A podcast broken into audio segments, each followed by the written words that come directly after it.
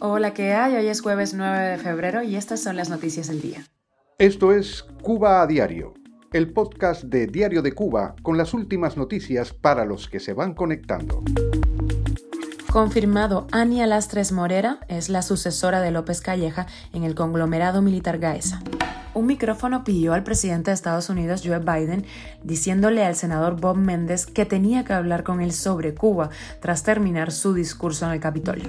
Global Crossing Airlines y Cuba Max han sellado un acuerdo para la operación de vuelos cargueros entre Estados Unidos y Cuba. Y el enviado del Vaticano hacia Cuba dice que el Papa Francisco desea la liberación de los presos del 11 de julio. El espía cubano Gerardo Hernández promueve una tienda online acusada de estafa por sus clientes. Esto es Cuba a Diario, el podcast noticioso de Diario de Cuba. En julio del año 2022 murió repentinamente el general de división Luis Alberto Rodríguez López Calleja, ex yerno de Raúl Castro y quien dirigió por años el emporio militar Gaesa, que según cálculos puede manejar hasta el 70% de la economía cubana. Pues hay presidenta, aunque no se hayan dado detalles públicos de su nombramiento. Se trata de la que fue vicepresidenta de Gaesa, se llama Ania Lastres Morera. Se conoció su cargo oficialmente porque está en las listas de candidatos a la Asamblea Nacional del Poder Popular por el municipio Habana del Este.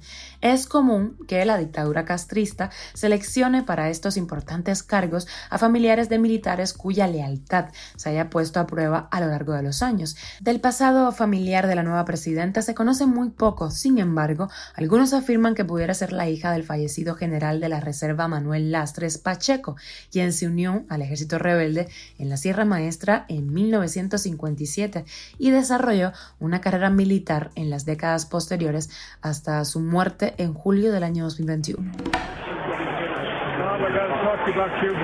Y el presidente Joe Biden le pidió al senador Bob Méndez hablar sobre Cuba tras terminar su discurso en el Capitolio.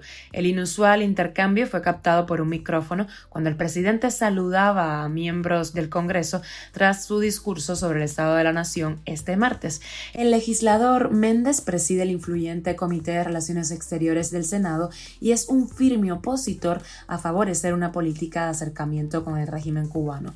Los temas internacionales puestos sobre la mesa por Biden fueron pues las fricciones recientes con China tras el derribo del globo aerostático ese que estaba dando vueltas por ahí, la guerra de Ucrania, América Latina estuvo por su parte ausente de sus referencias, solo mencionó a Cuba junto a Venezuela, Haití y Nicaragua para referirse a la disminución de sus nacionales en el cruce de la frontera sur. Cuba a diario. Global Crossing Airlines y la agencia de viajes y envíos Cuba Max han sellado un acuerdo para la operación de vuelos cargueros entre los Estados Unidos y Cuba. El debut está previsto para el próximo 21 de febrero con una frecuencia de dos vuelos semanales entre Miami y La Habana. Esta noticia llega un día después de que la Federal Aviation Administration de Estados Unidos otorgara a GlobalX la aprobación para transportar carga con este tipo de aeronaves, un Airbus 321. Son la primera aerolínea en las Américas en operar con este tipo de avión. El cardenal Beniamino Estela, enviado del Papa Francisco que se encuentra de visita en Cuba, afirmó el miércoles en La Habana que la Iglesia Católica desea que el régimen de la isla libere a los presos políticos condenados por manifestarse el 11 de julio del año 2021. Dijo que es importante que los jóvenes que en un momento manifestaron su pensamiento puedan volver a sus casas. Stella se posicionó así en unas declaraciones a los medios tras intervenir en un acto en la Universidad de La Habana al que asistió Díaz Canel. Este acto fue descrito por el gobierno cubano como un homenaje a la visita a la isla del Papa Juan Pablo II hace 25 años. Cuba a diario. Gerardo Hernández Nordelo, el ex espía cubano encarcelado en Estados Unidos por 16 años y actual coordinador nacional de los CDR, invitó en su perfil de Twitter a hacer compras en una de las tiendas online donde el régimen de la isla ofrece productos difíciles de encontrar en los mercados físicos en el país y que solo pueden pagarse desde el extranjero. Tiendalotengo.com es una opción para quienes ayudan a sus familiares desde el exterior, publicó el funcionario.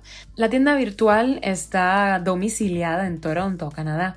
Desde que la tienda empezara sus operaciones en el año 2020 ha recibido multitud de malas opiniones en su perfil de Facebook debido a las irregularidades en la entrega y atención al cliente.